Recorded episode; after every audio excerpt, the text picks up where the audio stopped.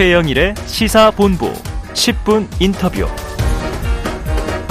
네, 화제 이슈를 콕 짚어보는 10분 인터뷰 시간입니다. 오늘 오전에 북한이 중거리 탄도미사일로 추정되는 미사일을 발사했죠. 자, 지난 1일 이후 사흘 만이자 최근 열흘 사이에 다섯 번째 탄도미사일 발사입니다. 이틀에 한 번꼴로 미사일을 쏜 셈입니다. 자, 북한의 도발이 7차 핵실험으로 이어질 가능성이 적지 않다. 이런 분석도 나오고 있고요. 북한의 7차 핵실험 가능성과 또 계속되는 북한의 무력 도발 속에 향후 한반도 정세는 어떻게 흘러갈 것인지 짚어보도록 하겠습니다. 자, 정세현 전 통일부 장관을 전화로 연결했습니다. 장관님 나와 계시죠? 예. 네, 안녕하세요. 예. 예, 자, 북한이, 네, 예, 북한이 지금 열흘 사이에 다섯 번째 탄도 미사일을 발사했는데, 이 이어지는 무력 도발을 좀 어떻게 보고 계십니까?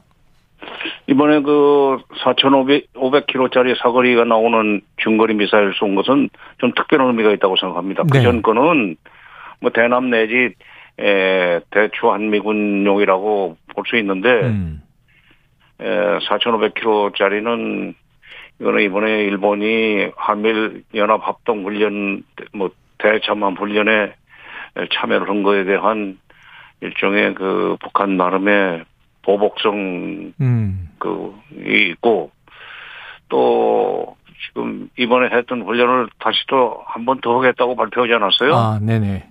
어 그러니까 일본이 또 거기 참여하는 거에 대해서 사전 견제 의미가 있다고 생각합니다. 아, 일본에 대한 견제이자 네, 메시지가 또 담겨 있군요. 4,500km면 네. 일본은 훨씬 그 일본 열도를 그 지나서 태평양 쪽으로 떨어진 것 같은데 네. 4,500km의 방향을 조금만 틀면 바로 그 괌도 때릴 수 있는 괌, 네네. 미군 기지가 있는 괌을 때릴 수 있는 거리라는 점에 주목할 필요가 있죠. 네. 자, 상당히 일본도 위협적입니다. 예. 견제를 했고, 괌까지도 사정거리 안에 뒀다. 왜냐하면 그 조금 그 미국이 가지고 있는 전략 자산을 뭐 북한이 이제 도발을 할 기미가 보이면 네. 확장 억제 그 원- 원칙에 입각해서 전략 자산을 배치시키겠다고 뭐 우리 대통령도 네네. 자꾸 그런 얘기를 하고 음. 미국에서도 그걸 강조를 하니까 어 그 전략 자산이 있는 괌도 우리 때릴 수 있다 하는 얘기도 되죠. 네네. 상당히 상당히 위협적입니다. 앞으로 어, 정 정세가 그 그리고 이제 핵실험을 진짜 핵실험 할 때까지는 뭐 심심치 않게 이런 짓을 할 것 같아요. 심심치 않게 이런 도발이 벌어질 수 있다. 예. 자, 지금 또 좀 특별한 메시지를 담았다라고 이제 해석을 해 주셨습니다. 잠깐 언급해 주셨는데요. 우리 저 윤석열 대통령은 이 무모한 핵 도발은 우리 군을 비롯한 동맹국과 국제사회의 결연한 대응에 직면할 것이다. 이런 입장을 냈습니다. 지난 예. 국군의 날에도 말씀하셨던 한미 확장 억제 실행력 이걸 언급을 했었는데 그 우리 정부 차원의 대응책은 뭐가 있겠습니까? 뭐 계속 그 확장 억제로 대응하겠다는 얘기밖에 더 할 게 있어요. 아, 우리가 먼저 그 뭐그 그야말로 원점을 때려버리는 그런 선제 타격을 할 수는 없는 처지 아닙니까? 네. 뭐 작전 지휘권이 미국 미군 사령관한테 있는 마당에 음, 어, 뭐 윤석열 대통령이 아무리 화가 나도 음. 그 못하는 처지 아니에요. 우리는 그러니까 어떤 점에서는 입만 가지고 있지 사실은 손을 쓸 수가 없는 형편이기 때문에 네.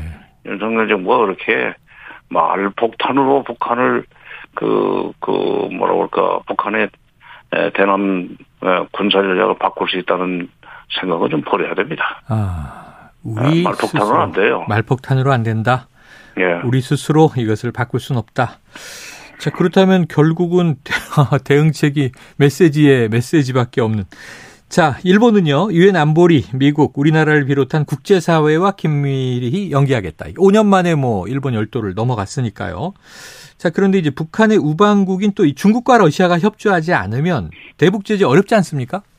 그렇죠. 유엔 대북 제재 결의안이 통과가 안 되죠. 네. 일본이 아무리 뭐 그 방방 뜨고 그뭐 로비를 해도 음, 상임이사국 중에 그 두 나라가 중국, 러시아가 네. 동의 안 하면은 소용 없지 않습니까? 어, 그래서 심지어는 앞머리에서 빼자 이런 의견도 내고 지금 이 중국과 러시아를 좀 대북 제재 참여하도록 유도할 수 있는 방안 뭐 좀 뾰족한 수는 없을까요?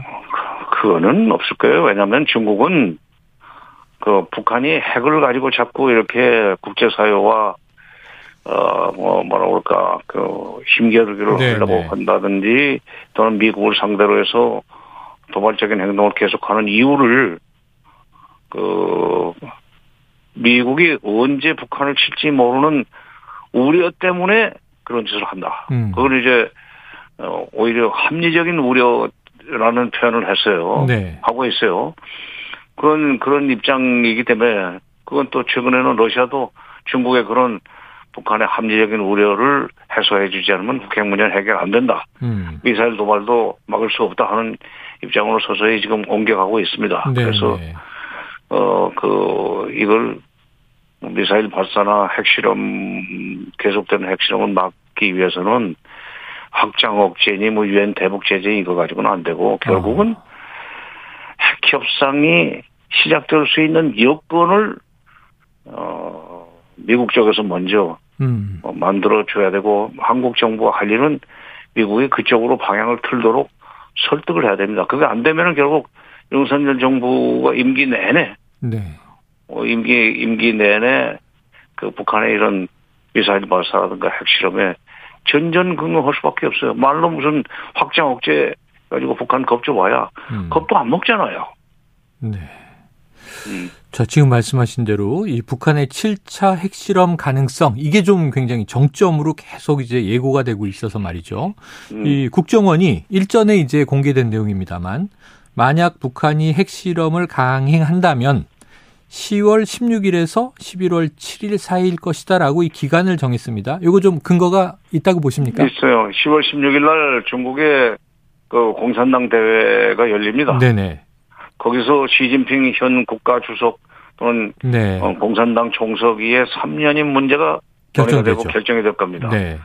그 전에 핵실험을 하면은 어 시진핑의 국제 정치적 입지를 좀 어렵게 만들고 음. 국내 정치적으로도 어 시진핑한테 도움이 안 된다고 생각할 거기 때문에 네. 수직기 때문에 북한이 그 시간은 피하려고 할 거예요. 네.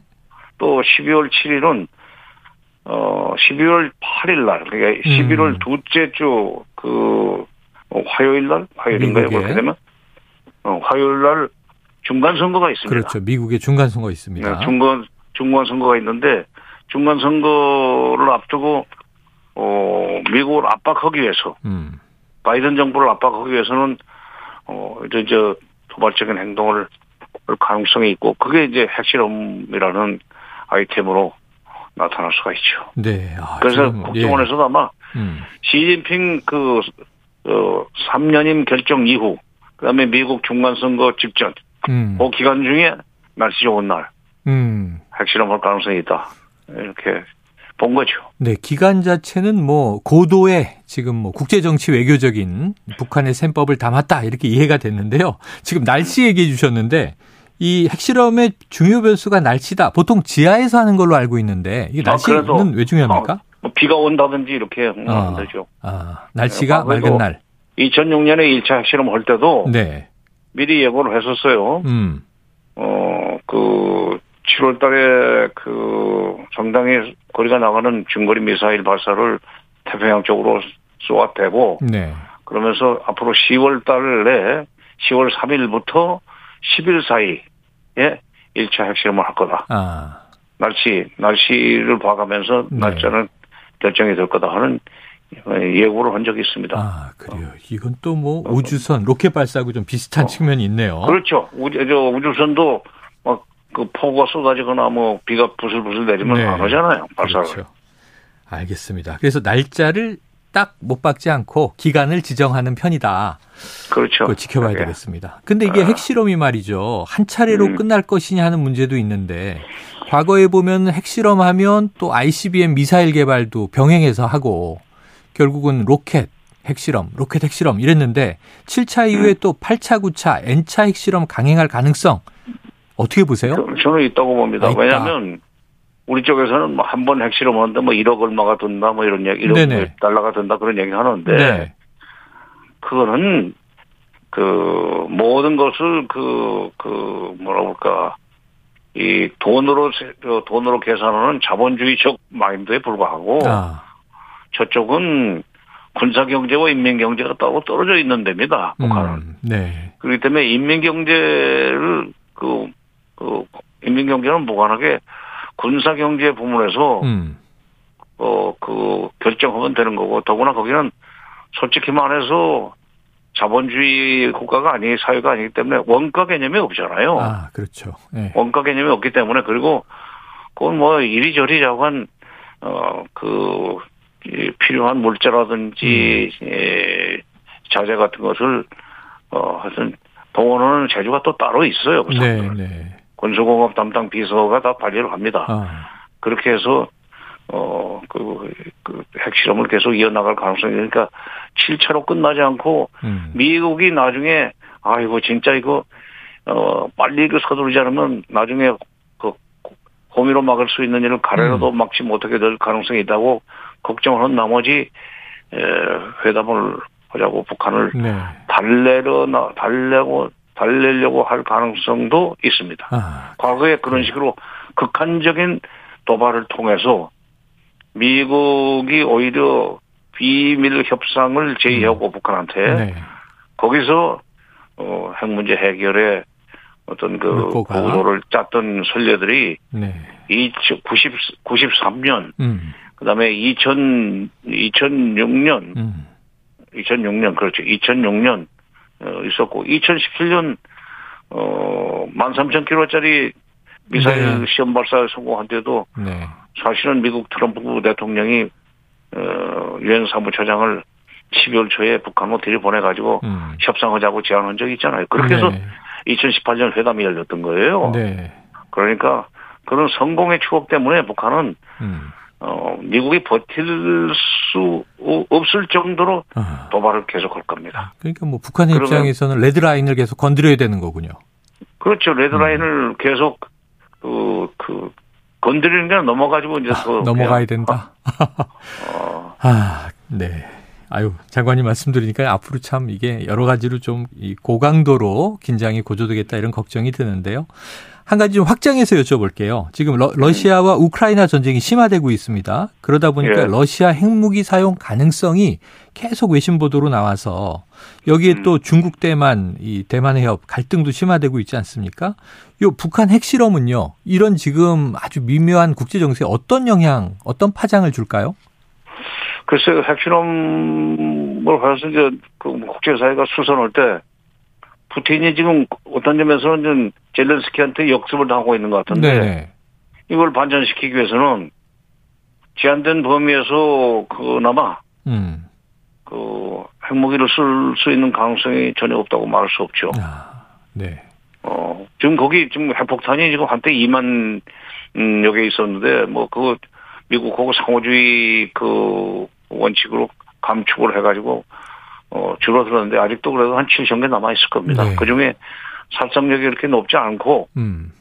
어그 경고의 의미가 클 수 있는 정도의 음. 에, 그 폭발력을 가진 어, 핵폭탄을 쓰면 일본도 40 45년 8월 달에 아유, 두 방으로 히로시마가 나와서 네. 두방 맞고 그냥 완전히 손들지 않았습니까? 2차 대전이 끝났지 않습니까? 어. 네.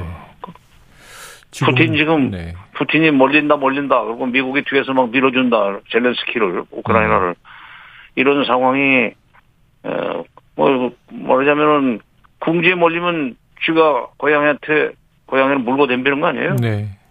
쓸수 있는 가능성이 있죠. 가능성은 있다. 자, 이제 그때 우리 이제 예. 그때 그 북한도 어, 핵실험을 통해서 오히려 미국이 네. 에, 북한과 협상을 할 수밖에 없도록 돌려차는 그런 음. 전술을 또쓸 겁니다. 네. 자, 이제 북한의 이제 오늘 미사일 발사가 또 이제 한미일 대잠 훈련에 이제 영향 있다 말씀 주셨고 이 추가 연합 훈련 계획 이야기도 언급을 해 주셨습니다. 사전 경고. 사전 경고다. 음. 자, 그런데 지난 한미일 대잠 훈련 하기 직전에도요. 장관님 말씀이 이 이번 우리 정부가 일본을 끌어들인 게 자충수가 될 것이다. 이런 얘기를 해, 하셨잖아요. 어떤 그 의미로? 이거 이번에 지금 이번에는 뭐 미국을 따라다니는 식으로 해서 밖으로 나왔는데 자유대는 음. 원래 그 일본 일본 열도 안에서만 네네. 움직여야 되는 거 아니에요? 네네. 밖으로 못 나오게 되는 거지. 음. 그런데 이제 어, 미국이 그동안에 오바마 때인가라고 한 어, 미국의 병참을 지원하고 네. 또는 미국의 작전을 보조하는 차원에서는 네. 어, 미국과 같이 움직인다면은 자유대도 밖으로 나갈 수 있다는 아. 것을 어, 문을 열어줬어요. 네.